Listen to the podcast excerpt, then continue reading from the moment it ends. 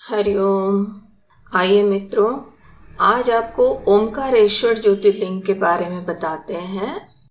वैसे तो ओमकारेश्वर ज्योतिर्लिंग के बारे में अनेकों कथाएँ प्रचलित हैं। उसमें की एक कथा इस प्रकार से है। एक बार नारद जी भ्रमण करते हुए विंध्याचल पर्वत पहुँचे। वहाँ विंध्याचल पर्वत ने नारद जी का खूब सत्कार किया। और नारद जी से कहा कि मैं सर्वगुण संपन्न हूँ। मेरे पास सब कुछ है, हर प्रकार की संपत्ति है, किसी प्रकार की कोई भी कमी नहीं है। नारद जी विंध्याचल के अभिमान से युक्त बातें सुनकर मुस्कुराते हुए चुपचाप खड़े रहे। ये देखकर विंध्याचल ने नारद जी से पूछा कि आपको मेरे पास कौन सी कमी दिखाई दे रही है, जिसे देखकर आप मुस्कुरा रहे हैं? तब नारद जी ने विंध्या के अभिमान को भंग करने के लिए कहा कि तुम्हारे पास वैसे तो सब कुछ है, लेकिन तुम सुमेरु पर्वत की तरह ऊँचे नहीं हो। सुमेरु का शिखर देवताओं के लोग स्वर्ग तक पहुँचा हुआ है, और तुम्हारे शिखर का भाग वहाँ तक कभी नहीं पहुँच पाएगा। ऐसा कह के नारद जी वहाँ से चले गए। लेकिन वहाँ खड़े विंध्याचल को अहम पर चोट लगी और वो बहुत दुखी हुआ। मन ही मन शोक करने लगा। तभी उसने भगवान शिव की आराधना करने का निश्चय किया।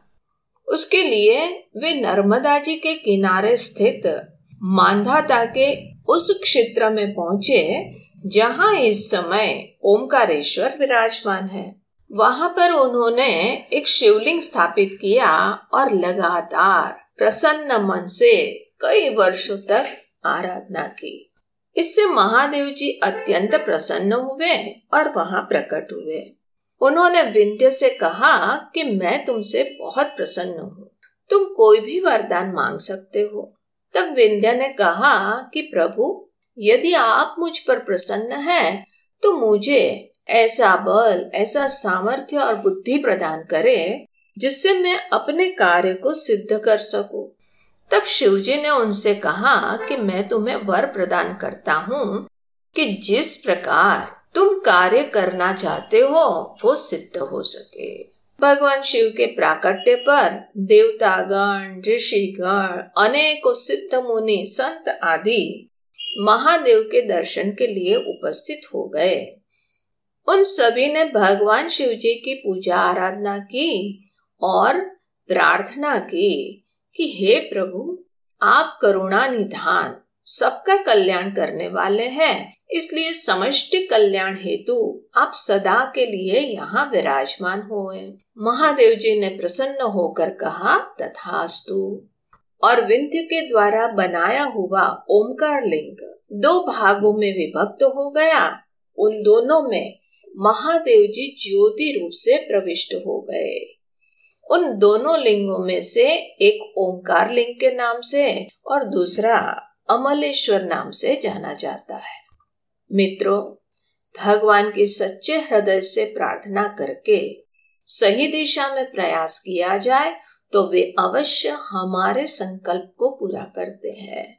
यद्यपि पुरुषार्थ हमें ही करना होता है, किंतु प्रार्थना से हमारे संकल्प की तीव्रता होती है और आत्मविश्वास, आत्मबल से युक्त होते हैं। अभिमान आदि दोषों से भी मुक्त रहते हैं। आज भी ये ज्योतिर्लिंग इष्ट सिद्धि करने वाला है। मित्रों, यद्यपि भगवान सर्वत्र है किंतु समष्टि प्रार्थना, श्रद्धा और भक्ति से सिंचित विग्रह और भी जीवंत तो होकर हमें अनुग्रहित करता है, यदि उनमें हमारी पूर्ण श्रद्धा और भक्ति हो तो। हरिओ